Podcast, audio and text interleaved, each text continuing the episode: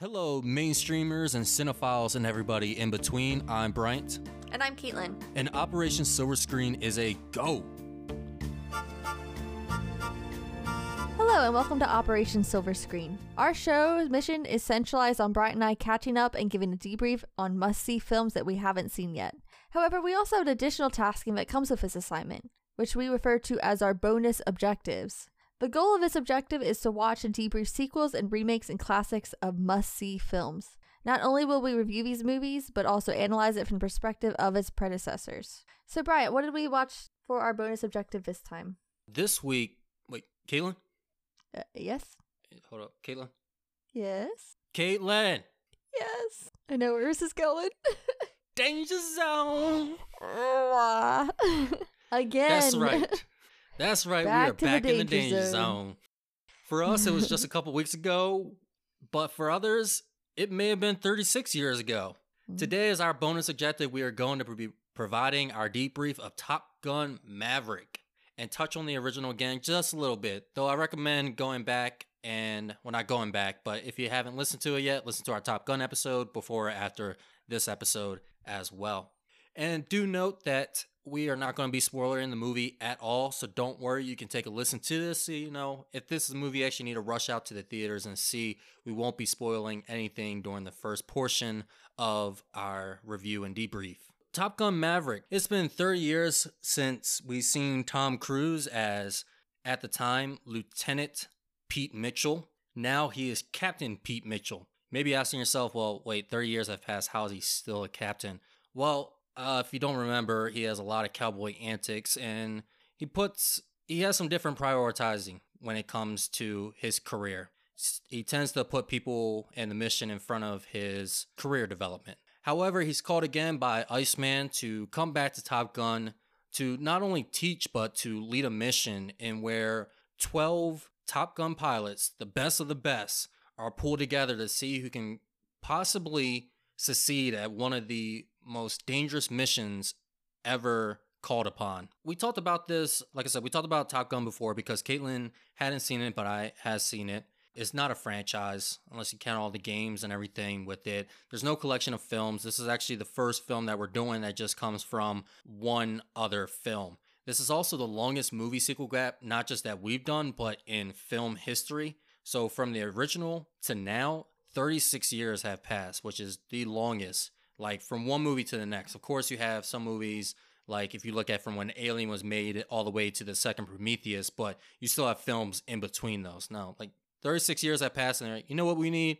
Top Gun sequel. Which I kind of like because, man, after doing Texas Chainsaw Massacre and having to watch so many films in that franchise, and we do have Jurassic Park coming up as well, and I still need to watch those films again, which is probably going to be much better than watching Texas Chainsaw Massacre. It's a nice little break. Like, I watched Top Gun. We did an episode on it. I didn't have to do any actual preparation. You know, just got to get myself in the mindset to bring myself to the danger zone for this.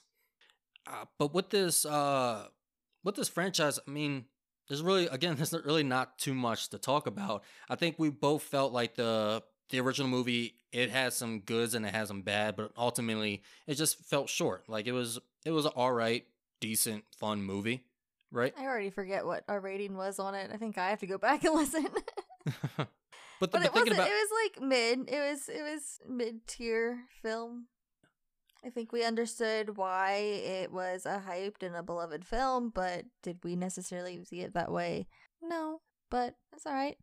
Were you excited for this movie after watching Top Gun? I would say originally no, but I will say after seeing some good reviews and stuff on this, I at least was interested. I was curious because I was surprised to see good reviews. Like, while Top Gun obviously holds up, there are people that love Top Gun, I wasn't sure if a sequel to it was something that people were really going to like. I wasn't sure. So when I saw that people were, you know, excited for this film and leaving this film pretty excited, I did get pretty curious, I won't lie. I'm saying with you, I really didn't have much of an opinion when it first was announced. I was like, all right, why are we doing... I don't know, it seemed like a possible cash grab for this demographic, especially with all these legacy sequels coming out. That's the one thing we always got to look out for is this just a cash grab? But then I started seeing the positive reviews, and we're doing this a week after it already came out. after it was released. So we know what the box office was. This hit box office records in multiple ways. The biggest one being the biggest Memorial Day opening with $200 million, which I was surprised. And also this has a interesting demographic. Most of the audience was above the age of was around the age of 36 or in the late in the 30s. You know, most of your demographic falls in mid 20s. So that was interesting. When I was hearing all of that and I was hearing good things, I became more interested to watch this movie. And I think, you know, it's because there's things that do work in this franchise and from the original, I think, and that's kind of what I was hoping that this movie would capitalize on. Yeah, so I heard this is also Tom Cruise's biggest budgeting or biggest grossing film of his piece that he's done. Yeah, I'm surprised about that too, because I thought Mission Impossible would have broke $200 million at some point. I don't know if this is, well, actually the way this is doing right now and all the buzz it's getting, and it's going to probably last till July 4th where it'll pick up some more steam. This is probably going to outdo some of the Mission Impossibles, if not all of them. Yeah, and I say that we're getting to this a little late, partially just because of life and over the holiday. I had some plans, but also I got to see this with my grandmother. So the original Top Gun is one of her favorite films, and her birthday's coming up. So I told her I would take her to go see Maverick for her birthday, and we got to make a day out of it. So that was nice. Yeah. So I was excited for that, just to be able to spend some time with her, you know, have something to bond over. I mean, obviously, I don't like the first one quite as much as she does, but, you know, I was going into this pretty positive. We should have your grandmother on the show. Oh, no, we should have done that. No, trying to get her to work this audio equipment, I don't think that's going to work out so well. Maybe not. What are some things that worked for you that you were hoping to see in the sequel? All right, so one thing I was looking forward to in this film, though, is the flight sequences. I said that in the original film, but those sequences bored me to tears. So I was hoping that, you know, with updated technology, and not that it wasn't amazing what they were able to accomplish in the original, but with updated technology, I was hoping to be, you know, a little bit more excited for that. And another thing that I was looking forward to seeing, once you told me that Val Kilmer was going to be in this sequel, I was excited to see him and see, you know, how they incorporated him and how they incorporate him and his relationship with Maverick. So those were probably the things that I was looking forward to most. And one other thing, which I will have to put a little disclaimer for you guys. You know, we are a biased podcast. We are. And, you know, you try to be unbiased, but me and Brian, we're definitely biased about certain things. And I'll tell you ahead of time that when it comes to our rating for this movie, I have a feeling that Jennifer Connelly is going to bump it all a whole plus. That was something that I think Bright and I were both looking forward to. So I'm just saying that, you know, she's going to bump it up a little bit. We're a biased podcast and we are both big fans. Yeah, definitely. Yeah, that's that already gets some positive points. And yeah, man, I love seeing Jennifer Connelly for multiple reasons. And I wish she was in more movies. I really do. She's in some of my favorite films out there, from Labyrinth to Requiem for a Dream. Again, different stages of her life. And she's a beautiful woman. And just, it's not even Asian, fine wine. It's just at every point in her life, she just became that age group, the top of the totem of beauty. Oh, because absolutely. I recently sent you a GIF that I found of her riding one of those mechanical horses at the supermarket or at the mall, from a movie. I forget what it was called. It's a John Hughes movie. I think Career Attention or something. It's not really well known. I'm probably still going to go ahead and check it out, because it's an early Jennifer Connelly I haven't seen before of age, other than Labyrinth. Labyrinth, she's a child though. So that's, This is though 21, gorgeous. As always, where were we? Yeah, oh, yeah. I don't know. That was something I was looking for. I was picturing the GIF, and, you know, I think I kind of lost my train of thought there. Yeah. Now, we haven't seen her before. She's new to the franchise. I'll say with this, something that, for me, the Jets work. And I think the Jets, a lot of people look forward to that. So that was something I was looking for them to even continue to capitalize on. I was interested to see what they'll do with today's technology. Also hearing that this is going to be a lot of practical effects, knowing that Tom Cruise is behind it. I know that a lot of it is going to be practical effects. I know that a lot of it is going to be, he's going to put himself and the people to bring out the best performance and the most realistic performance in this movie. Mav and Iceman, I was interested to see like where their relationship will take them, especially with Val Kilmer. I talked about it during the Top Gun episode. If you don't know, Val Kilmer has throat cancer and he has trouble speaking for long periods of time. And when he does talk, he uses a voice modulator on his throat. I recently watched his documentary, Val, which was a very interesting documentary. And he talks a couple times during that point. So I was interested to see like if they were going to be bringing him in, if he was going to get some screen time, if he was going to talk, because we do see in the trailer that he has a funeral. So wasn't sure like, all right, man, are they just going to kill him off because, you know, he has his health issues, they can't film him? That sucks, but I really hope they do something else. Now something I wouldn't say I wasn't looking forward to. I was hoping that they would do better. One, because it has Jennifer Connelly, but two, it was probably the weakest part of the original movie, and that was the love interest. That was not just Kelly McGillis, but just the whole love subplot did not work for me. I know it didn't work for you. I think for a lot of people, it fell short. That was something that I was hoping they would improve, or maybe, you know, just kind of put out to the side. But seeing how Jennifer Connelly is back in the role of Penny, which she gets mentioned in the original Top Gun as being her and Maverick kind of having a thing at some point, her being an admiral's daughter. Is there something that you weren't really looking forward to, or you were hoping that they would do better with this sequel? No, I agree with you there. With the love interest, I feel like I was expecting something better. I mean, no fault to Kelly McGillis, but that was definitely a part of the film that I didn't really enjoy. I will say something that I was kind of dreading and I was kind of waiting for as I watched this movie, and we'll kind of get more into that later. I won't spoil Maverick or anything for you guys, but I was wondering if there was going to be another character death. For me, with Goose's death in the original, kind of felt unearned for me, and I talked about that in our review of that episode. So I think a lot of times you almost expect a death to kind of push the plot along, so that was something that I was sure was coming in this sequel, and something that I just was not looking forward to. I would say, to me, my issue with that death wasn't that it was unearned, it was that it just wasn't used well. Like, after that, having that in there, it was just, well, what was really the point? Like, did you just put that in there just to create this minute of tension? Like, really, what does this do for the character, and what does this do for the story? So, I was kind of interested to see what they'll do with that, because and it's been revealed that Miles Teller plays the son of Goose. So we have his son in the film. So, of course, that's going to have some tension. He's one of the Top Gun pilots that Tom Cruise has to go ahead and teach as well as part of this class. So I was interested to see how that plays out. And, I mean, it gives it a chance for them to, you know, further explore the turmoil that Maverick had to go through in the aftermath of Goose's death in the original film. What did you actually think of this film, Caitlin?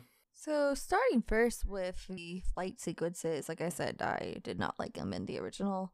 I actually really enjoyed them. I thought that they were very action-packed, and the visuals I thought were very nice. And I was surprised when you said that, and looking it up myself, that, you know, green screen wasn't involved. Most of it still was practical effects, because, I mean, I don't know if it was just I'm assuming it was just the way that it was filmed and the equipment that was used. But I thought they looked way more visually interesting than in the first film. Oh, they definitely did. And, man, there was so much put into the jet sequences in here. Of course, the biggest thing is that it was very little green screen was used. I think I could tell the times the green screen were used, but it wasn't during, like, the jet flights themselves, really. Mm-hmm. Or at least you're not going to, you don't notice it at all. Gotcha. I think as far as action and story goes, I feel like it was handled so much better than the original. I think Part of the problem with the original is that there wasn't real stakes involved. You know, they were fighting for this competition, and then you were kind of aware sometimes that there was an enemy going on, and sometimes it kind of got a little confusing what was going on for me personally. And they just didn't seem to have very many stakes. The stakes were not very high. That is completely not the case with Maverick. There are definitely stakes. There are things that they are fighting for, and it's not just some points and a name on a plaque. So I felt that definitely increased the tension exponentially. They do not let you forget that the stakes are high. Like we said, they're training actually this time for a real-world mission. Of course, a real-world mission gets brought up at the end of Top Gun, but here they let you know from the beginning, like, hey, this is the mission we have going on. These are the stakes, and this is your chance of success, which is extremely low. And they also let you know, like, how bad the obstacles are, because they're bad. Like, I don't understand flying and jets, and you know, I don't understand all the technical aspects of it, but they really make you understand like how hard of a feat this would be to actually pull off.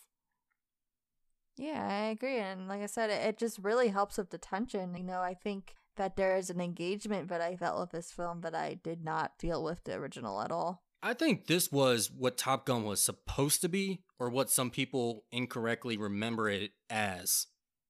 Like, this delivers on the fun, action, humor, patriotism, and camaraderie that I feel the original fell short on at multiple times.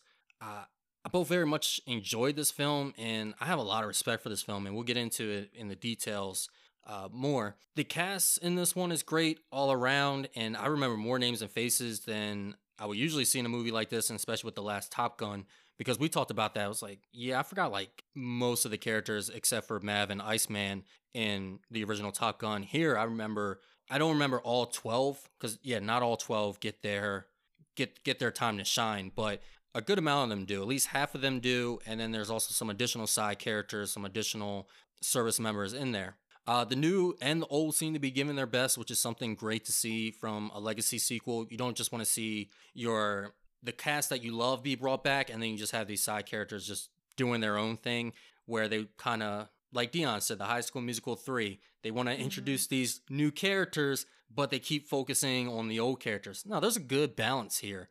Probably because only two characters to return are Mav and Iceman. We already talked about the jet scenes are amazing. And I'm actually going to be seeing this again in IMAX, because this was actually filmed with IMAX cameras. And I found out that there are scenes that are 23% larger in IMAX alone. So I'm going to go out and see that. And that also alone tells you my enjoyment of this film. It's also a heartwarming story. Something I think the whole family can enjoy. I actually saw a whole family show up. They also showed up late. A whole row like appeared in front of me and then went behind and just took up the whole thing.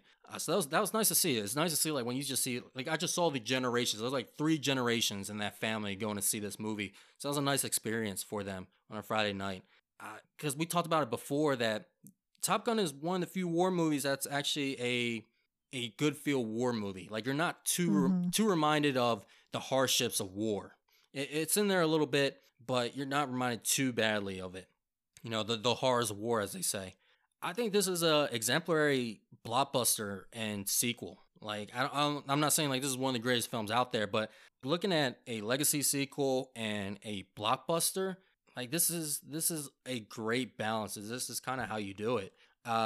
It builds, it's modest with the fan service, and it honestly, it does more than it probably needed to actually do to bring in the audience and the money. Yeah, I mean, I absolutely agree. And going into it, I wasn't really sure what Tom Cruise or Iceman's role were going to be in this film, but I think that the way that they integrated in with these new characters was seamless, and you know, you actually do care about a lot of these new characters, and they don't all look like the same white guy with different hats.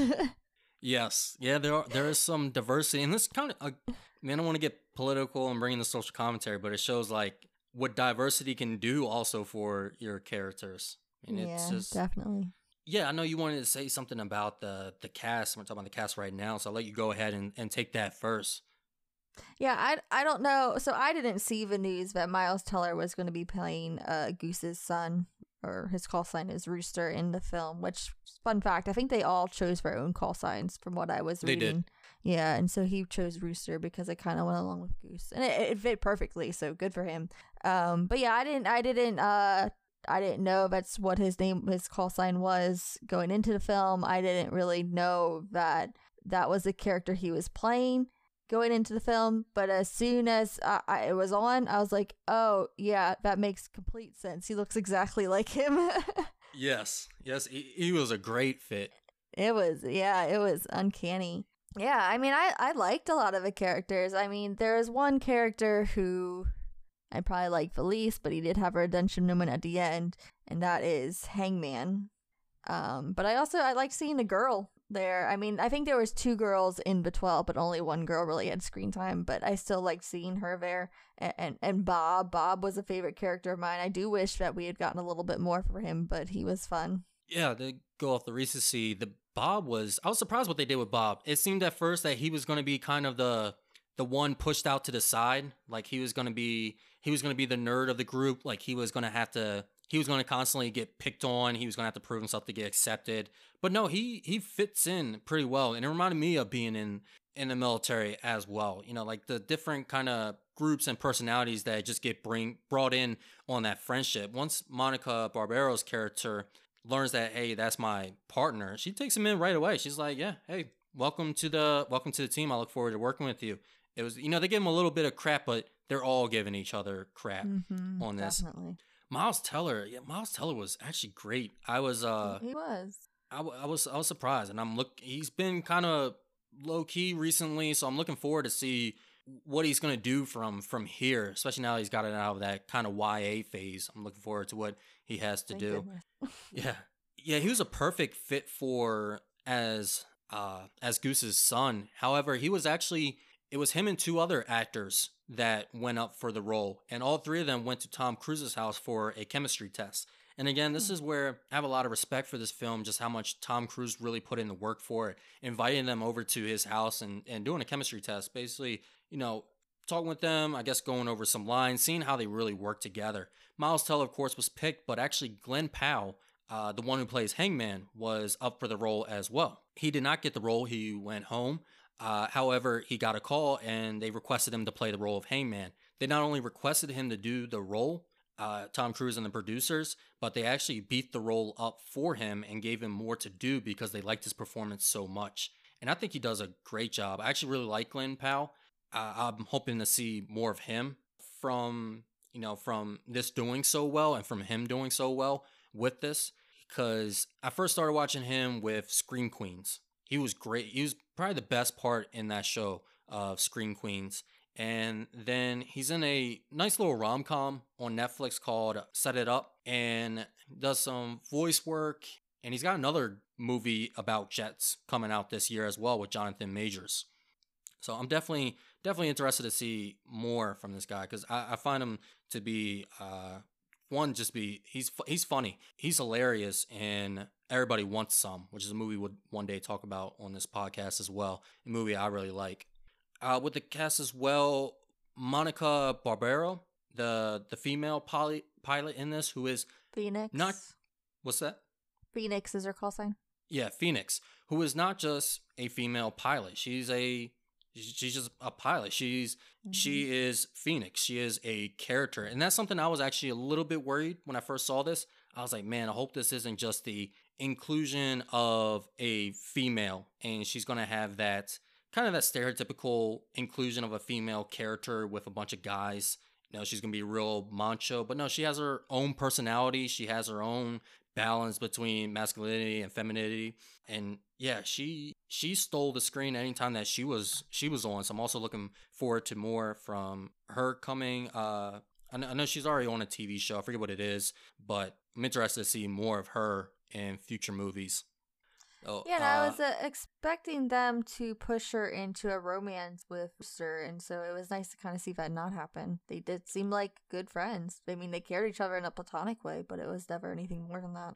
Yeah, and I love platonic relationships, and I was so glad to see that. And that's something, me being ex-military veteran, whatever, it's something that, yeah, happens in the military a lot. not everybody has these, not every person of the opposite sex or the sex that you're attracted to, you're going to have a romantic relationship with. You're going to have a platonic relationship with them as well. They're your brothers and sisters in arms.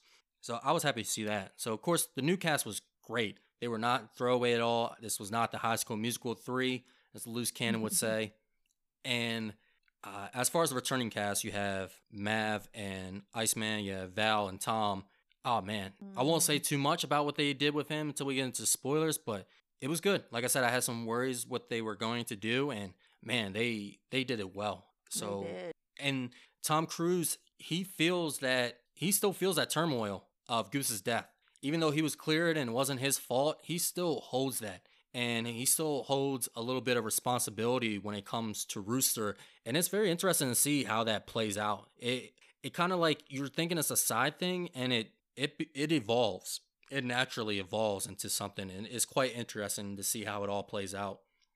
With the cast as well, I'll say this, and taking up some time talking about the cast, but I was really interested in the cast overall, but also, again, this realm of respect comes in the training. The cast really did go up into these jets, just like Tom and them did back in Top Gun. They went into these jets, and this actually required more training, more vigorous training for them.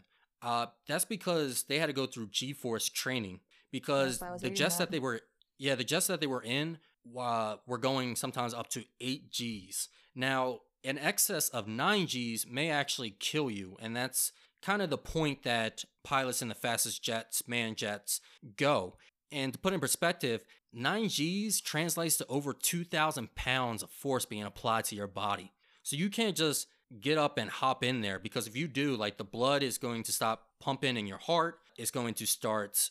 blood is going to start rushing to your feet. You're going to become lightheaded. You're going to pass out, or worse. Because, like I said, excess of 9 Gs can be lethal. Now, while they were in the cockpits, of course, they weren't flying the actual jets. Though I'll get to about, they actually have a little bit more connection to flying. But they had to film themselves in the cockpit. Like, they had to control the cameras, the lighting, their own makeup. If they didn't have it right when they got back down and showed it to the director, they would send them back up in the cockpit to redo it. So they had to make sure that they were getting it right. Up there, under 8 Gs, trying to apply makeup and make sure your shots are right. And to get back down and be told, nah, go back up there. Like, God dang it. Yeah, I mean, that's insane. And I mean, like I said, you don't have actors' talent doing their own makeup and lighting. That's not a thing that happens. So, and especially not under that circumstance. So definitely props to them. And I'd say the only exception to that they weren't flying the planes would be Tom Cruise himself. He had his planes. I think it was F-18, something like that. No, not F-18. F-18 is other jets. Yes, but it was another one with a number and a letter, but I don't remember. But he has a smaller plane. Yeah, but he has his pilot license. He knows how to fly. So one of the planes that he actually did fly. So that was pretty interesting. You know, Tom Cruise, he's such a weird guy. But you know, at least he's devoted. You know, I feel like he is. He's a good actor. He's a good actor. He's devoted. He's a lot, and I feel like he gets a lot of crap because he is a lot, and he's into the Scientology. Everybody knows, but man, he puts a lot into his film, and a lot for the cast as well, looking after them. I mean, still one of the craziest facts I learned about him is that I don't know if he can still do it, but he was able to hold his breath for 5 minutes because he was preparing for a stunt in Mission Impossible. Yeah. Gee, just stare at the clock for 5 minutes breathing. Oh, and gosh, that is a long time. Yeah. So he has his own pilot license, but it wasn't just him that has his own pilot license now. Actually, a couple of them got the pilot bug, as you may call it, in this film. So Glenn Powell actually, during the filming of this, went out and got his license, his pilot license. Tom Cruise helped him out every step on the way. When Glenn Powell got back to his place, once he got his pilot license, he found a note from Tom Cruise that said, "Welcome to the skies." So again, this man really, really cares for his team. Monica Barbaro is working on her pilot license. There's actually an interview, and it's kind of funny. She's like, "Glenn Powell beat me to it. So upset." So she's close to getting her. She's about to, I don't know if she has, as of this recording, passed her ground testing. Hopefully she does. Best of luck. If you want to see Tom Cruise fly his plane as well, there's actually a funny video where him and James Corden, he flies James Corden out to his hangar. and brings them out to the jet and is telling them, like, yeah, we're going to go out flying. Because there was another interview that they did where Tom Cruise had him go skydive. Oh, gosh. And James Corden was like, man, I'm never doing that again. And then now he's taking them out in the jet. And they actually, like, they do circles. Like, they do the barrel roll. Oh, gosh. Yeah, wow. It's insane. So, like, they put themselves through a lot. And it shows on screen. That's the biggest thing. It's like, man, it sucks sometimes when actors put themselves through a lot and it doesn't show on screen. Mm-hmm. Another thing that showed on screen, and I wanted your grandmother's opinion on this one, is that, man, so we have that famous volleyball scene in the original Top Gun, and this one we have a football scene. And man, everybody, you listen to the interviews. Also, there's a bunch of gifs around with like a lot of the actors and actresses flexing and all kind of like trying to outmuscle each other. They were hitting that gym day and night, like day and night. And it was funny because they filmed the football scene because that was the biggest scene. Like, they knew that they were all going to be shirtless during that scene. Like, that was the time that they had to have their muscles stacked. There was also like some competition between the guys. Glenn Powell talks about it. Like, he's like, man, there's a lot of male insecurity there. Everybody was there just day and night. So after the football scene, they went out actually and they celebrated. They got shakes, fries. Man, they just gorged themselves. Deserved. Yeah, but a week later, Tom Cruise said, "Hey, I checked out the footage for the football scene. Ain't gonna cut it. We gotta go ahead and refilm it." So everybody was back to the gym. Yeah, they were, and they had to constantly fly because they couldn't take a day off. If they had a day off, they still went to the airport and got flown so they can keep that G-force training shape. So this was a 10-month shoot. And there was a 3-month training program as well that Tom Cruise developed. And again, it shows. Man, those scenes are great. Like I said, for the original Top Gun, I love that, like, they were looking around in the cockpit and everything. And here, I feel like there's even more space in the cockpit and there's even more going on. And they're looking around, they're talking to each other and yelling back and forth. It plays out nicely. Yeah, definitely. Like I said, I definitely was not bored this time. Also, speaking of the football scene, I was shocked that Tom Cruise himself was shirtless running around. That old man. Oh, I wasn't surprised at all. Like I said, Mission Impossible is my favorite franchise. It's probably been my favorite franchise for the last decade.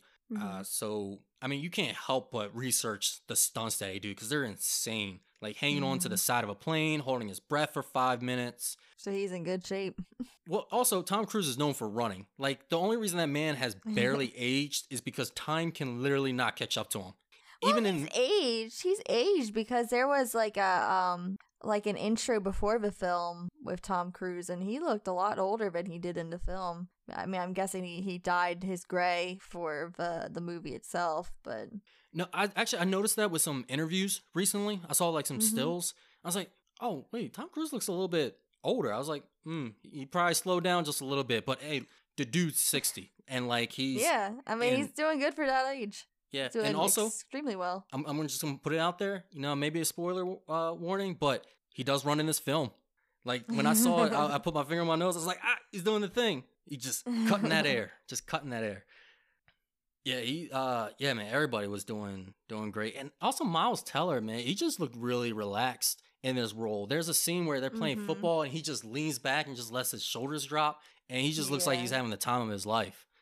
I was like, man, this must have been like, oh man, this is the kind of set that I wish I was a part of somehow. Like, kind of makes you want to be like an actor and like go through this. And it's funny too. One of the actors though actually has a fear of height and flying. They had to sign a waiver. Oh, no.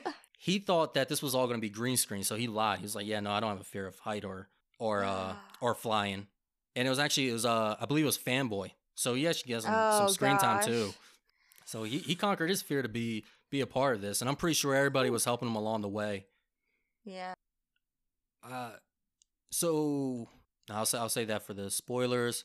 So once again, the DOD was involved with this film. The DOD Media Entertainment, like we mentioned, we talked about the complex in our original podcast, talking about how the DOD is actually involved in a lot of films, and of course they still are to this day, and they were known for kind of meddling with the Top Gun screenplay, the original. Excuse me. I'm not sure if you want to talk about that, Caitlin. For the original? Yeah. Yeah, I mean, so mostly speaking, I mean, first of all, they were funding part of his film, and they are giving their resources to this film, but it came with a cost for sure, because they had to submit the screenplay and had to get approved, and there were some scenes that they changed around to make it seem more favorable towards the military. So that's where that kind of military commercial propaganda, whatever you want to call it, comes in, because there was that military involvement into this film. So what was the involvement in the sequel then? Barely anything. So Lieutenant Colonel Glenn Roberts, I believe retiree, is the officer in charge of the office currently. And he did an interview, and he said that he knows that the story was changed before, you know, back in those days. But he says that my mentality now is to allow the artistic freedom. He's like, he says, what I do is I check to see if there's like inaccuracies in the films, or to tell them like, hey, no, it wouldn't work like that, or hey, this is like the actual representation of it. But other than that, he doesn't tell them what to do with their film. Someone actually questioned him like, oh, you guys got to tell them what they do with their films. And he said, well, yeah, good luck telling Michael Bay, Steven Spielberg, and Christopher Nolan what to do with their films. So he allows them to do what they want to do. He just goes ahead and lets them know like, yeah, no, this wouldn't work out like this. You should probably go ahead and change it. But other than that, no, barely anything. And guess what? I gotta say, this movie, I'm not saying it may want to go out and enlist for the Navy or anything like that, but it's probably a good thing I didn't see this while I was getting out of the Army. I would probably second guess myself like, do I want to stay in? Do I want to become a pilot? Because this movie kind of got my blood pumping. It reminded me of a lot of another movie, kind of like the same tone and a lot of the same feelings I got from a really good feeling movie, which is Creed. Mm-hmm. When I finished Creed made me want to go out and just fight. Like, yeah. I was just pumped up. Like I was ready to hop into a ring. This made me want to go out and get a pilot's license. I completely agree. I mean, I thought the same. I mean, I'm glad to hear you say that they didn't have involvement, because that was something that I kind of was questionable about in the first film, just because, I mean, I have nothing against military films, and if you want to show military favorably or unfavorably, do what you will. But when they have that level of involvement, I think it kind of takes away from the artistic freedom, like you said. And it's like, is this really a film that you want to make, or is this the film that the military wants you to make? So that's kind of my concern with the first one, when I learned that they were making changes. So hearing that they didn't have a influence on this one story-wise, I am definitely glad to hear that. So one thing I said that I mentioned in the first one was that there wasn't a much focus on the enemy. I mean, when you talked about it, you said, oh, it's obvious who the enemy is. It's obviously the Russians because of this and there, but they didn't actually name them by name. But I think that this film kind of does the same thing. And I feel like it's kind of nice to see a military film. Not that just it's feel good, but just a film that doesn't focus on, you know, this is us versus them. You know, this is the other. I mean, it has conflict with another nation and something's going on, but I never felt like it was detracting from being a film mostly just about this crew and the relationships between these characters. Yes, I'll say with this, a couple things keep it ambiguous. One, like the colors that of the uniforms and the jets of the enemy were just literally blacked out. I wasn't too sure who this could be. Now, granted, their terrain of the enemy, their snow, and there's only so many countries we think of when we think of snow and enemies. Until Greenland starts acting up, we kind of got one in mind, or, you know, Serbia, but they got their own stuff going on. And with this, though, another thing with this movie is that it kind of takes place in an alternate future, an alternate timeline, because they introduce a jet in a prototype in the beginning of this movie that reaches Mach 10, over Mach 10 speed. Now, wild man, Tom Cruise is in the jet. Now, the only manned jet right now, as far as our time, the only record is about 6 Machs. So there's a whole 4 Machs that we still haven't gotten to. While unmanned, I think, is at 8 Machs. I think there is one that actually, I think the 8 Machs are like high up there, but it can only be reached outside of the Earth's atmosphere. So we actually haven't even gotten to even close to that type of technology. So it's like this kind of takes place in, I don't know, it kind of takes place in the future, but not because it's only 30 years since 1986, because that's already been established. So it's kind of like this alternate timeline. Now, granted, that's the only futuristic thing and maybe like the some of the things they use for briefing. But other than that, don't worry. It's not like anybody's has on like smart glasses and they're pulling up hologram desk on the from the ground and showing the position. No jetpacks or anything like that. But yeah, it's that was an interesting choice, and I wonder if they did that to make the enemy more ambiguous. Yeah, I'll say something. Well, first of all, I didn't realize that about the mocks, so that was interesting to learn. I do think that there was a little bit more focus on like the technical aspects of the plane. Like the first movie was just all about the MiG or whatever it was, and I don't know, it didn't really get too much into the technical aspect, I don't think, since that or besides that. But I feel like there was a little tiny bit more focus, and you got to see a little bit in it and hear the lingo, and the lingo wasn't too far over your head. You can kind of make some sense of it, so that was nice. You know, it felt accessible.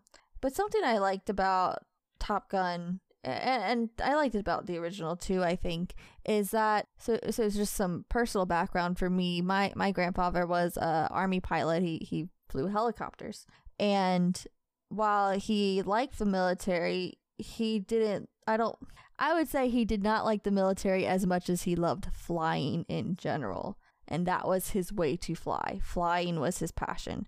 And looking at these characters, I didn't necessarily guess they're military, but I think first and foremost, the focus is just how much they love flying, and they love being in the air, and they like the camaraderie, and so that was nice to see.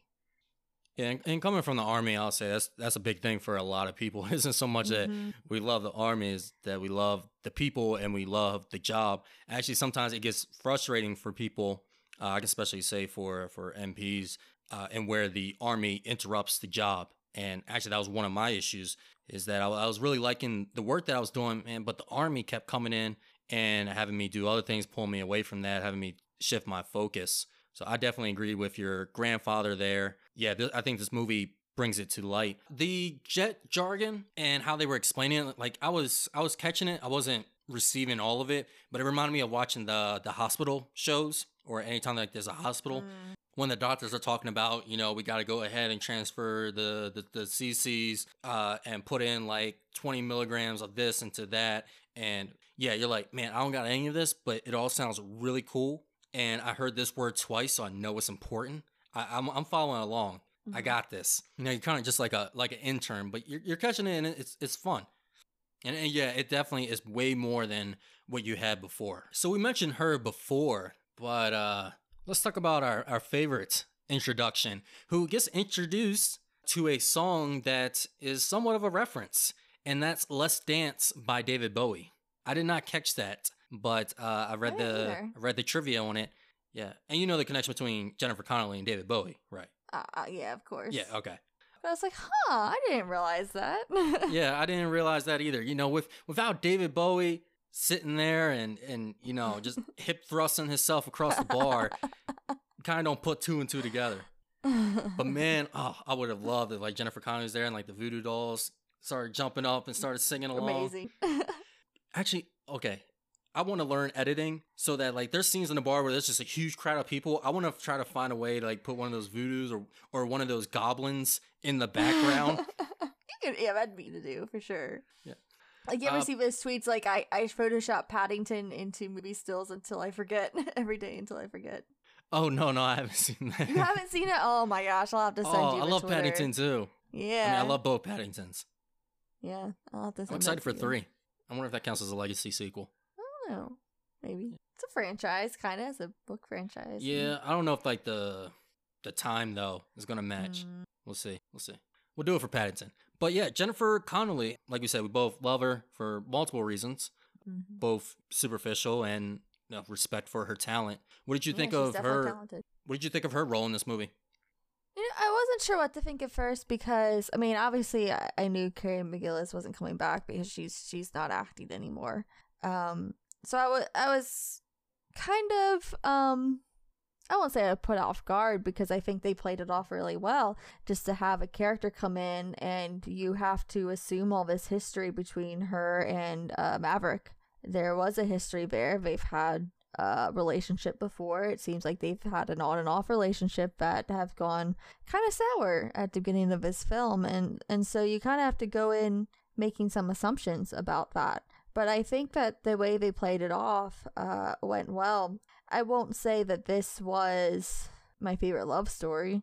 I don't think it was necessarily a huge focus of the film. And there's a love story in this film that I think worked better, or could have if they had gone that route. But, you know, I think that it was fine.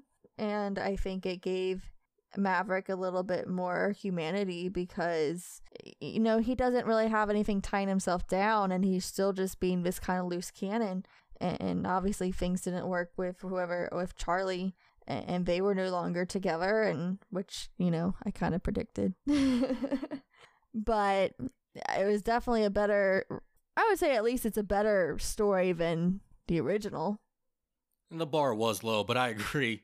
It was a better love story than the original.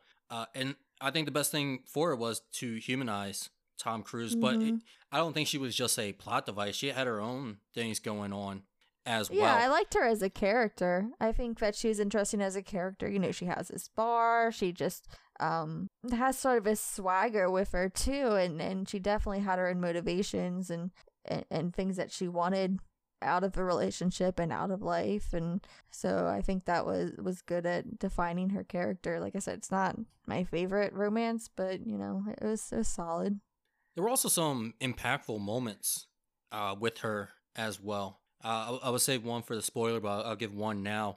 It's where she's like kind of giving him a hard time this whole time at a bar. It's great because she has the backing of the whole community there. Mm-hmm. Like you can tell, like she's very much adored in this town. But Tom Cruise, when he sees Goose for the first time, and he's looking at Goose as he's like playing this piano, Rooster. He's got Rooster. Sorry, what did I say? Goose. Close Goose. Enough. yeah, Gooster. When he sees Rooster, when he sees Goose's son playing the piano, he has this very sad look in his eyes. And Jennifer Connelly giving this hard time throughout the night. She sees this, and she can tell like the emotion that's going on through him. And I think it's because we know, like, within this short time, she knows Mav almost better than Mav knows himself, and it kind of like double layers that impact, and it was really nice. And it happens again in the, not so much like that, but there's another impactful moment in the movie as well with their relationship that gives this movie a little bit more heart as well. Yeah, and I like that we didn't have to start a relationship from scratch with Maverick either. I think it was a very good decision to have a relationship that was kind of already established, their dynamics and how it was going to go to a degree.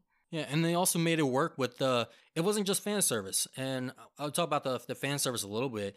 The fan service isn't here that much. There's a little bit of a cut from the last movie, but again, it's been 36 years. They did this with The Matrix where they cut in previous film. And I got to say, this is how you do it. The Top Gun Maverick, Matrix, the Wachowskis should have watched this first, which was being made at the same time, probably even done before, and learn from it. Because they have it in here just kind of give you a reminder like, hey, remember this, remember that, and it's quite nice. So it plays like a flashback, even though it's the original film. But Penny, she was kind of just a side joke at first. It was just she was the admiral's daughter that Mav had a fling with, or at least like took her out flying, and it was like this stint that had happened. But she gets brought back, and they do much more with her character. It's like they kind of created her character, and then realized that, oh, we can tie it to this original one. There were a couple other things in there that were like, oh, okay, cool. Like, I see how that ties to the original. But most of it tied to the original as far as story goes. It wasn't like unnecessary dialogue. It wasn't nobody was saying, hey, man, I got a need. Oh, what do you have a need for? Speed? No, man, I have a need for water. This subverted. Everybody goes, oh, they almost said the thing. No one's saying, you know, you can be my wingman, ride my tail. Nobody's asking for butts. Nothing like that. I don't know. I kind of missed the butts line. I was expecting that one. I need butts. Give me the butts.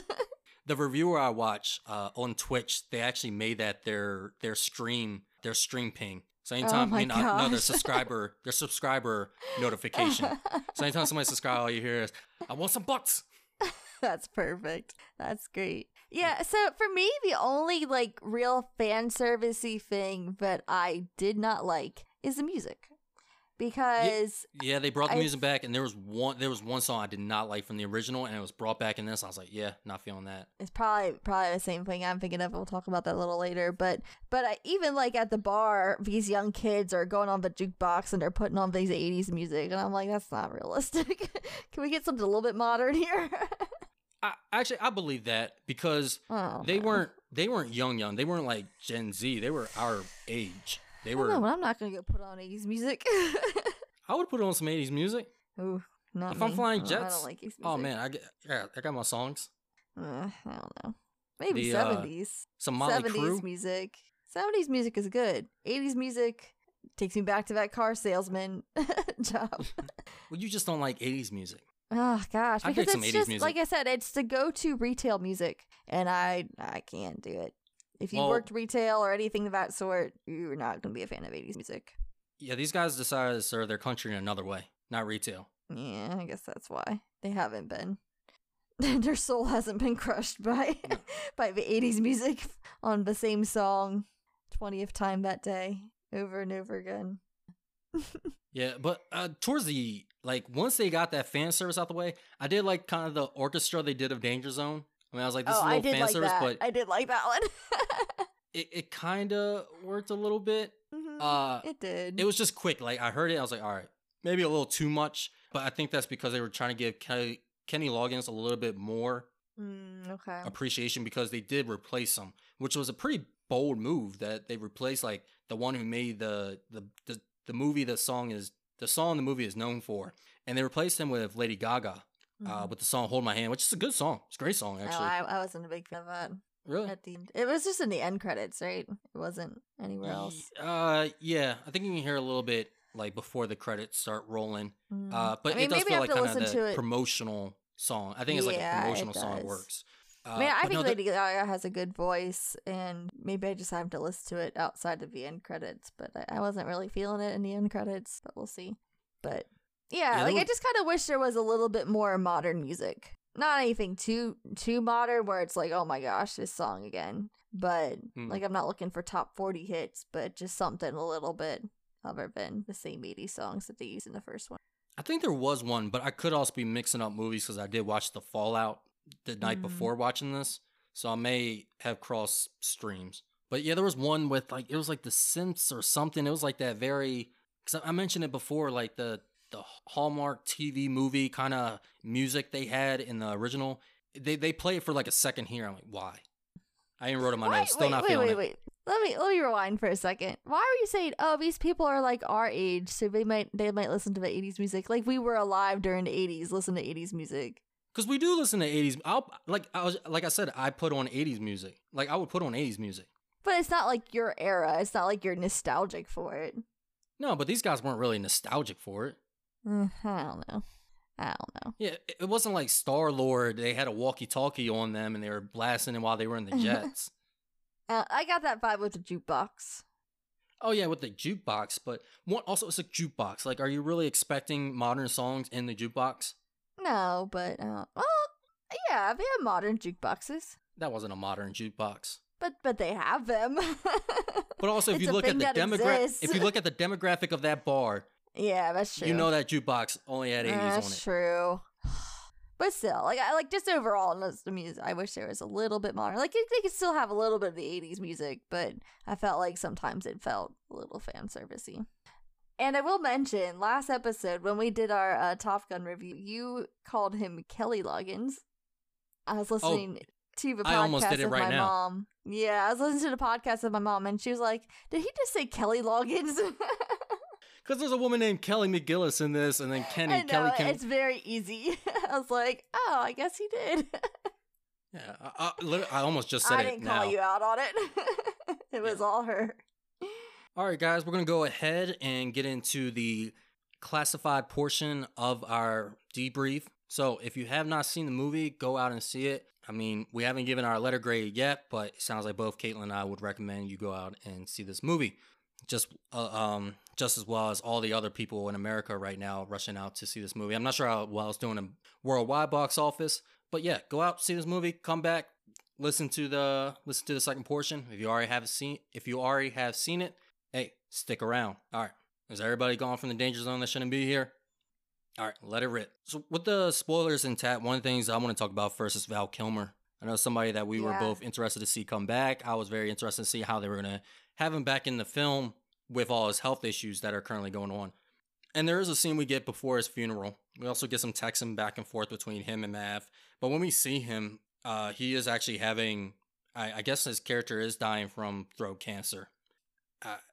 And it's a very emotional scene. He first talks to him just by putting a simple question on the computer, and then he actually talks to Mav. I found out later that it was actually AI dubbed, so that's where we're at with technology right now. They were able to recreate his voice and dub it over him, and they have a very nice scene together. I think it was done very tastefully. As far as like these legacy sequels go and bringing these characters back, this was probably the most tasteful.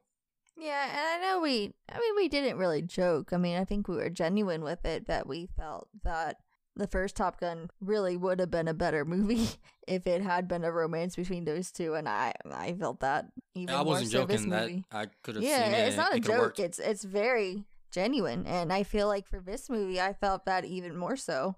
I mean, it was a beautiful story of the relationship between these two characters, and the way it went down in that scene where they were reunited. It was a very heartwarming scene. And as far as, using the computer as his voice, because he was unable to speak, or it pained him to speak, the fact that they did that, I thought was so cool, was so neat, because, they could have said, we can't do this, like, you can't be in this film, or found some way to write it out, or just to deal with it. But the fact that they just was like, okay, this is how you are, you can't use your voice, so your character's not going to be able to use his voice, and we're going to provide technology for you to help with this disability. And I think that was really nice to see. I mean, in general, we don't see, characters with disabilities using assistive technology or anything like that on screen. I mean, obviously, this is just him typing on the computer, but even so, I mean, that is assistive technology. So I thought that was really nice to see, and I think it was beautiful that it was able to capture that and make use of that and show, that he is still capable of doing these things, even though he does not have his voice. And, it was really nice to see that they didn't write it out. Yeah, because like I said, they could have easily just went with the funeral scene. Mm-hmm. They could have just killed him off because they didn't want to have to go through what some people would probably consider hoops to bring him on to screen. But that wasn't the case at all. I would say I didn't feel the sexual tension as I did the last one. I did feel that camaraderie between them and that level of respect. Like, these guys don't see each other often, but when they do, and it's like they pick up from the start. Yeah, I mean, there was a real love there. I mean, platonic, romantic, whatever you want to call it, but there's definitely a real love between two characters. It was really nice. And like you said, you don't really see men having that kind of relationship, where they're hugging and they're crying, and, so it was nice to see. It was a beautiful, touching scene. I was almost worried about this movie for a second, and that's when Tom Cruise and Miles Teller reunite. When Tom Cruise is about to get shot down by the helicopter, there was some points in this movie where I feel like the tension wasn't totally there. I was like, I know what's going to happen. Like that, mm-hmm. What happened with the helicopter when he was about to die, and what happened with the jet later when he was about to die. Mm-hmm. I saw both actions. However, it still caught the audience off guard. The audience clapped and wooed when Hangman came in and saved the day. Really? So, yeah. My audience was very reactive. It was pretty interesting.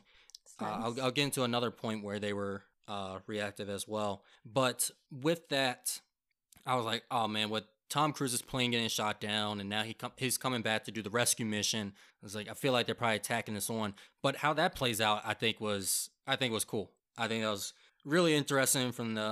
It was funny. It was intense. It wasn't when they had to infiltrate the base, it's not like they pulled out their pistols and just started taking out men, started coming behind them and breaking necks. No, they were like, let's just play it cool and take this jet and try to fly out of here. Which was, I mean, crazy coincidence, but it still played out great and made for some great scenes, seeing that, you know, the old jet getting chased by these new generations that are very much outclassing them and seeing how they can maneuver around them. And it was hilarious when Miles Teller came back to save him and Tom Cruise runs up and just knocks him over. He's like, what are you doing? Yeah, he's like, I just saved your life. He's like, I saved your life. So yeah, the chemistry they had, that chemistry read, Tom picked it right. Not just because of looks alone, but they had a chemistry that I think involved throughout the film. I don't think it was like I think sometimes we will kind of see it just work in three steps, where we'll see, hey, they got their beef, they hit their climax, things switch. No, it's kind of a natural curve that works with their relationship and them opening up to each other and accepting and moving past the past. It was, again, much more than what it needed to be. Yeah, I think that ending when they're in enemy territory bears a part. I was like, okay, no, it's going a little too far for me. And then it kind of switched, and it did feel natural, and it did feel all right. Like, they progressed, and it felt exciting, and it was all right. So I was glad that they didn't push it too much. Like I said, I was kind of expecting, they go guns blazing and whatever. Like, I almost expected that moment, because that's what you expect from some of the, like I said, mid-budget action films. But I mean, obviously this isn't mid-budget, but, you know, it's kind of a vibe you kind of get. But so I was happy that it didn't go that route. It went all right. Wait, did you say this wasn't big budget, or it is big budget? It is big budget. Oh, okay. I was about to say, what like, can you do this on $5 million? No. I was saying it's kind of like, you know, something that you would expect though from a mid-budget action film, or even I guess even big budget. Even big budget. I guess it's just kind of stereotypical. No, it's definitely not a small budget. I think the Top Gun was 15 million. This was 150. I'm not sure about the prices, but that sounds accurate. I'll be surprised. Yeah. Well, it was mostly practicals, and I mean, yeah, they weren't doing too much special effects and reusing the same plane. So yeah, I think you could do this on 150. Yeah, I think it was like 100 more than what it was for the first movie. Definitely a big change there.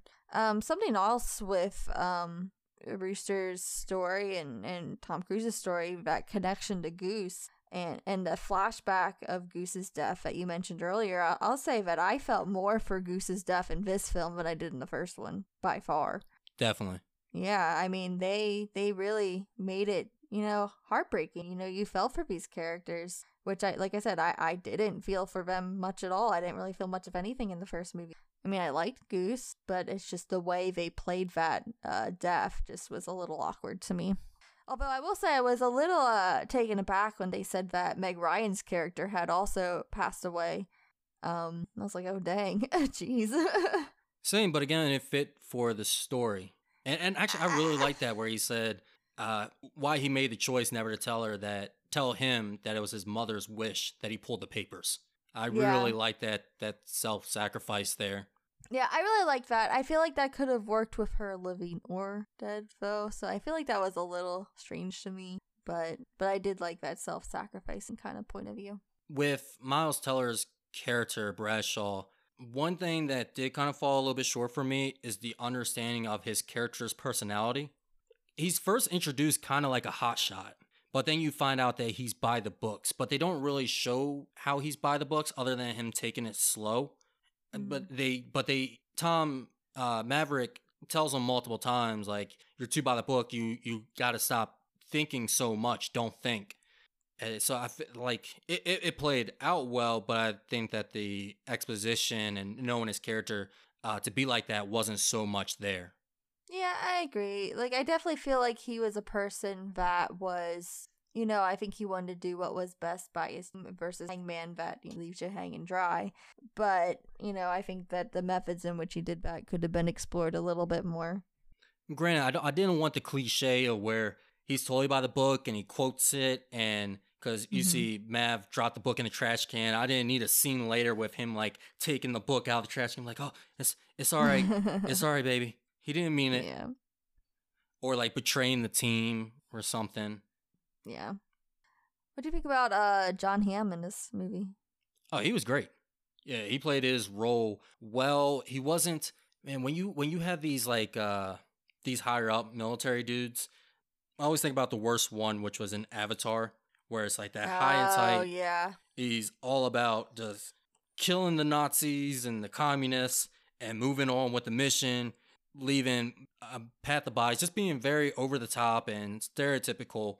Here he was, you can see where his focus was, but he didn't fully go over to that path. Like, he wasn't fully committed to just being about the mission. When they mentioned things about bringing everybody back home, and of course, you know, he switched sides later on saying, hey, like, this is what we're going to do for better success. I liked that a lot. But and then I understood when he made other decisions, when he made decisions like, hey, we're going to up it to 4 minutes. We'll try your chances with a dogfight.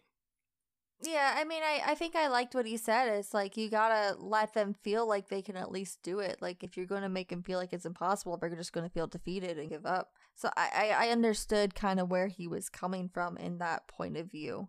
Was it the right choice? Maybe not. I don't know. But I did at least understand his point of view from that perspective.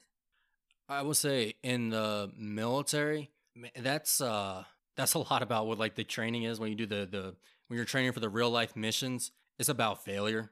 Like, I honestly can't even think. Like, sometimes you'll succeed at some, and then others, they're just meant for you to like lose half your team until about test day, and you still have to make the right calls, but you still, you know, hypothetically lose people. But the military is heavily about that.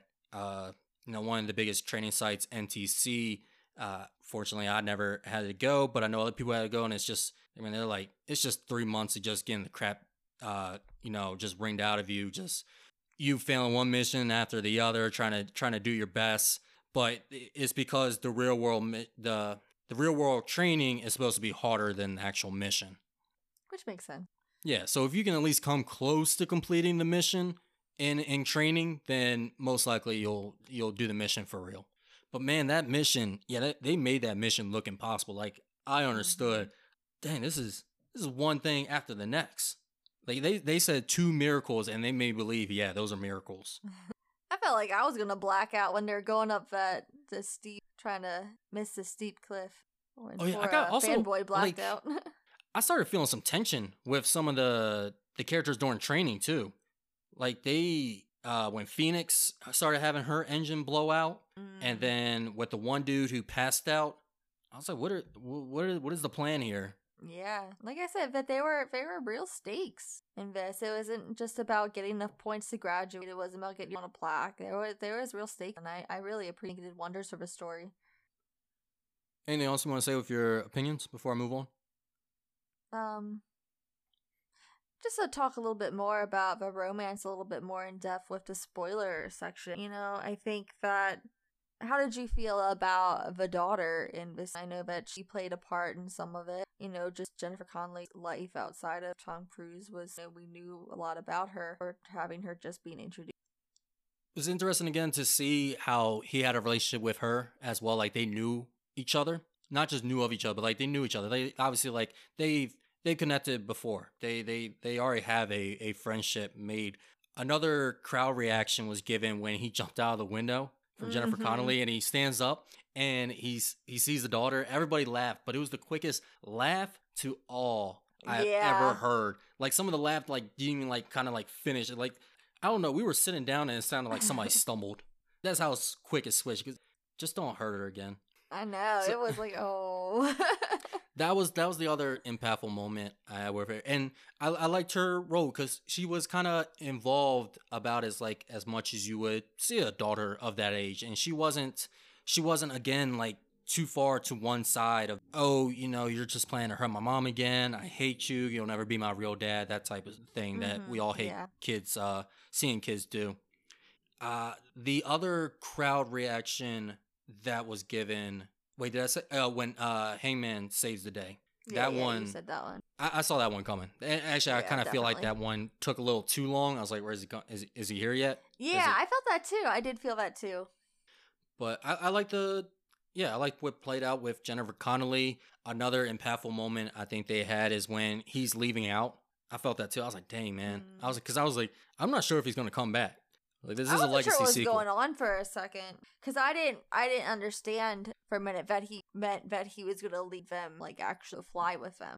When John Hamm had mentioned it, I didn't realize that at first. So I was like, what is he doing? So like, I almost expected him to like propose or like if I get back, will you marry me? Like that was something like that. So I was kind of glad it didn't go that direction. But I do think that Jennifer Connelly and the daughter, they definitely humanized her, and you got to see, you know, a possible future for him, and one that works, because like I said in our Top Gun review, Kelly McGillis and his character, you knew they were never going to work out long term. Wait, Kelly McGillis? What's her name? Kelly McGillis. Kelly. We just don't know names. Kelly, Kenny. Kelly McGillis, their relationship was never going to work out just because of their jobs, her giving up work to be with him, just how he was as a person. Like, you just knew that it wasn't going to work out. But this, you know, you feel like, okay, this can work out for him. Yeah, I saw that as well. And it kind of feel good moment. Like, I don't know, you just leave this movie as just a lot of positive vibes with the cast. Like, everybody moves forward in a positive direction. You have his character moving forward with a family, reconciling with Rooster moving forward with his career and his father's death and his forgiveness for Mav, Glenn Powell learning to, you know, be a better wingman, just that camaraderie between all the Top Gun pilots. Like, not everybody had a subplot, but you can just see that they're just going to continue, like, moving with something to hold on to once they leave. So I have a question. How come some of the pilots had, like the Bob in the back and some of them don't? Because some had the weapon guidance system that needed to be worked. So because you had Bob and Fanboy as the weapons technicians, and remember, they were controlling the laser. Okay, but so, why wouldn't, so they don't need that for every plane, though? No, because the plane up front with the one-seater is working off of the laser from their wingman anyway, so they don't need a second person in there to work that. Okay, gotcha. Yeah, that was something I was kind of wondering the same thing. Yeah, because, I knew he was, working the weapon system, but I didn't really know how all that really worked together. So that's interesting to know. We said a lot of positive things about this movie. Do you feel that this movie was actually needed or wanted, at least welcomed, or pointless? No, I don't think it was as needed at all. I certainly didn't want it, having not seen the original until about a week ago. But, you know, I saw some people question, is this... too late to be having a sequel. This is a little ridiculous. And I know when I first saw it, I was like, oh, great, another remake or another legacy sequel. It was one that kind of seemed to come out of nowhere. And it was like, why are we just doing this for literally everything now? This can't be good. So, no, I mean, it wasn't welcomed. I didn't think it was needed. And then I watched it and I was like, okay, yeah. Yeah, we did need this. Like you said, it did what the first one wanted to do, and I think it was far better than the first one, but exceptionally better than the first one. So, did I think it was needed when it was announced? No, but I'm glad it still came out anyways, no matter what I thought. Actually, I completely agree with you word from word. So, no need to even beat the dead horse on it. It's I mean, honestly, it's kind of proved that, hey, you want to make a legacy sequel to everything, go for it. Just make it good. Because I didn't care for Top Gun. I didn't need this.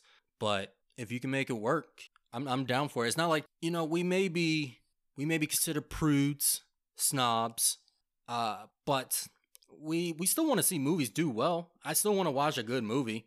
I wish every movie could be great. Granted, I probably would never have a life if that was the case, but man, I don't want a movie to fail. I mean, there's one movie that I wanted to fail, but that's a whole thing. But most of the time, I'm like, man, I hope the movie is great. I would love to go out and see a great movie.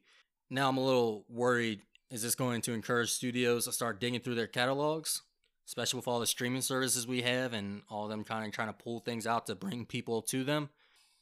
We'll see, but at least, hey, we got content, Caitlin. Yeah, I mean, it is really refreshing to have this film, but, you know, it did really well. Because a lot of these legacy films, I mean, like I said, they rely too much on fan service. They fall into tropes that just don't work. They feel like cash cows. So, you know, it's proof, and I think it makes me feel good about having these bonus objectives. You know, having a legacy sequel that just absolutely works. Yeah, hopefully we can continue this trend, because it hasn't been so great.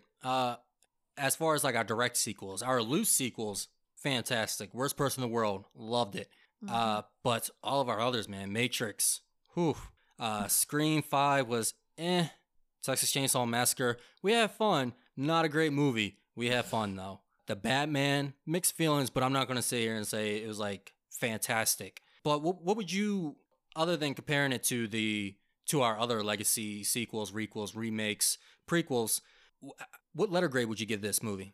You know, it's definitely one I'm going to have to revisit down the road. And I don't think that this is going to go in like my top film ever status. But, you know, this is a solid film, and I just have to go by what I felt watching this. And I'm going to give it an A. Yeah, I'm right there almost with you. I was kind of thinking of a B+. But man, there's just so much to respect for this film that I have to get boosted up to an A-. I think it just had a couple shortcomings, and I think, you know, it's still, I mean, it hits its potential, but it's still like, it's not that amazing film. It is an amazing film, but you know, it just kind of has a little bit of minor tweaking. I just don't feel real confident giving it that A. Though I would like to say, I think now is a good time to kind of talk about our scale. I don't know if our letter scales are the same, the way you and I do them. Because letter scales, like when you think about letter grades, they kind of translate to percentage. So A is a 95%. A- is between that and a 90%. 90% and 94%, or 90 and 93%. And that can then be translated to a 10 out of 10 scale, which would go into like a 9 out of 10. Which, if you're looking at stars, is like 4.5 stars out of 5. I would say is the letter grade is its kind of own letter grade, because when it comes to IMDb, I wouldn't give this like an 8. I wouldn't give this a high 8. I'll probably give this like a solid 8 or a high 7, which still goes, which would like percentage wise go out to a high C or a low B. But for me, that's like a B+ or A- grade on IMDb. And the reason I bring this up is because this is actually now number 44 on the top 250 list of IMDb, putting it in between movies such as Grave of the Fireflies and Aliens and Rear Window.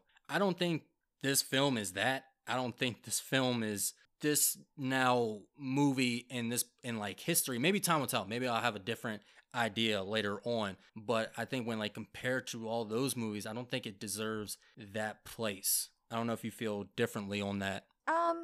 I don't think this film did anything particularly new. Exactly, yeah. Other than the practical effects with the jets and stuff. Mm-hmm, yeah, I mean, that has a lot to be praised. And, I mean, but I do think it does get credit for being a good legacy film. I mean, like I said, I feel like recently it's been a little bit of slim pickings. So, I mean, I think that this is something that people are going to point to and say, this is how you do it. Yeah. So I do think it gets some merit there. Like I said, my letter grade was solely just on how I felt about the film. Not necessarily like, do I think this is, you know, technically precise? Like, do I feel like this is groundbreaking? No. I mean, and that's also why I'm not giving it an A+ or an S- or anything like that. But, you know, my excitement, I mean, I just got to go by my excitement. I was excited when I was watching it. I was on the edge of my seat. It was fun. So that's what my letter grade's about. And I do tend to be a bit of a tough grader. See, for me, I think, like, if you were to do it like a 1 to 5 scale, a C would be like a 3.5 average. Yeah. Okay. Which will come out to 70%, but that's a C-, 3.5. Okay. I don't know. You kind of lost me with your numbers. Right? Because it does. It gets kind of confusing. I was having a hard time keeping up. It's, I don't know. Like, every time I have to grade a movie, it kind of gets graded to a curved scale, or like it has different. Like, I'm not comparing what I hold this movie up to is not the same thing that I hold Godfather up to. I'm not comparing it in the same in the same grading materials or grading parameters. I'm not holding it to the same standard. Agreed. You know, there's so many different things that come into play. Time, genre, what the film was actually going for, what their potential was. I would say for this film, I wouldn't put it up there like the top 250 films, but I would say that this is probably within, like, I'm going to say off the top of my head, one of the top 25 blockbusters of all time. Oh, yeah. I would say definitely. This is a great blockbuster. It's great probably blockbuster. The top 10 or 5 legacy films that we have. So, yeah, it's just, I don't know, IMDb is starting to become kind of interesting with the top 250. I think more people this day and age are doing reviews on film. And the way they're reviewing, I feel like, is very hot and cold. Like, a lot of people are giving it those full 10s. That's kind of fluctuating it in a way. Because No Way Home is number 19. Like, Spider-Man No Way Home should not be number 19. You can't tell me that, like, the top 20 movies of all time, you're telling me most people are going to say Spider-Man No Way Home? Really? So it's interesting now, like, how IMDb's shifting. But if anybody was ever curious, like, how we grade, I mean, it's kind of, it's not, there's not really a standard. It's not concrete. At least for me, it's not too concrete. I think you have to listen to more of our words and what we're talking about. I think, like, even when I listen to reviewers, I listen to more what they say, and sometimes I'll blank out on what their final rating was. Because I was like, okay, I see what they're saying. Because I think both you and I, we enjoy this film exactly the same. Like, I still really enjoyed this film. But of course, I took some technicalities. Yeah, I mean, I was close to giving this an A-. See, for me, like a C+ is a good film. A C+, there are still things I enjoy. I might have more nitpicks and more things that I dislike more than others. But a C+ still isn't going to be an awful grade for me, typically.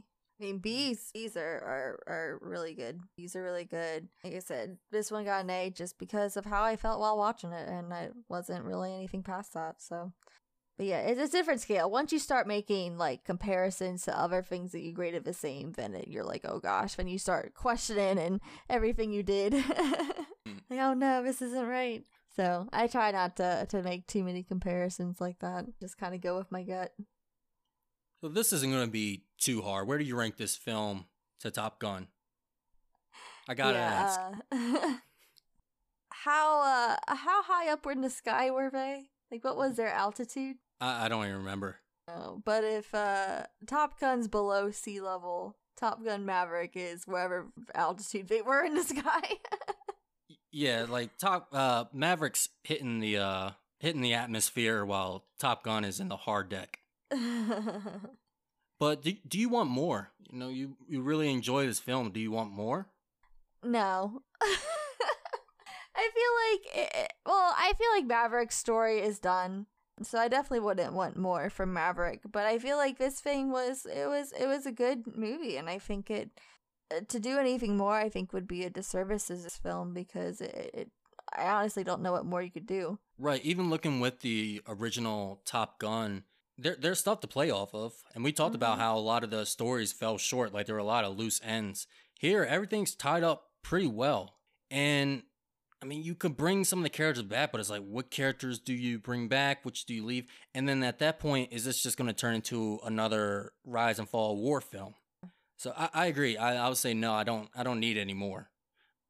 Now, I do need more, like, of this film in IMAX, which I plan to see very soon. That's about it. I wish the IMAX here wasn't so bad. Your IMAX theater is bad. Mine is great. It's very bad. I can't wait to hear the sounds and the 23% more scene. It's just the seating, like, because I guess the IMAX was, like, the newest theater before they switched to reclining seats. So they're like, we're not gonna do this. The Dolby theater is really nice. Yeah, I'm pretty sure the sound in Dolby will be real nice. That one's real nice at the AMC, but their IMAX is they need to upgrade. Yeah, there still feels like I went there to see Hobbs and Shaw the last time. That was the last movie I saw in Maryland at the AMC. Yeah, it's not going to be any updated since then. Yeah, no, it feels exactly the same. I was like, I feel like this is when I was a little kid and I went to the science museum and they had one of these giant screens. Like that's, I was like, yeah, they haven't upgraded this at all. Yeah. Sounds good, but they just need to upgrade their theater. And the rest of the theaters are upgraded this part, even though half the recliners I feel like are broken now already. God dang. Maryland. I don't know what I did Hoodlums. Before recliners. I have no idea.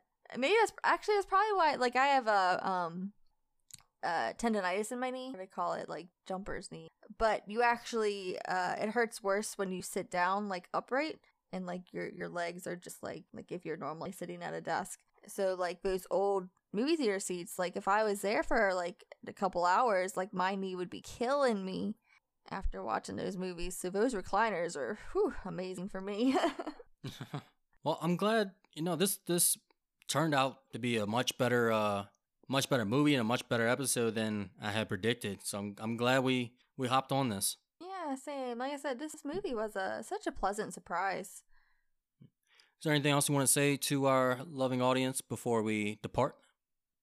No, I don't think so. If you haven't seen, for some reason you're still listening to our spoiler section, grab your grandma and go watch this film. Yeah, your grandmother. There's some language. There's some bad language. You're sensitive to that, but my grandma was okay with it, I guess. All right. Well, if they do want to get in contact and let us know how their date went with their grandmother, where can they find us, Caitlin? You can find us on Facebook, Instagram, and Twitter. On Facebook, we're Operation Silver Screen, but on Instagram and Twitter, we're Op Silver Screen. Once again, Facebook, that's Operation Silver Screen, and Twitter and Instagram, that's Op Silver Screen. You can also find us on our personal letterboxes. Brian's going to be at Swaying Seal, that's capital S, capital S, and I'm going to be at Coffee Spoon Kate, that's Coffee Spoon CAIT. Well, till the next assignment, we'll be in HQ. I'm Bryant. And I'm Keelan. See you.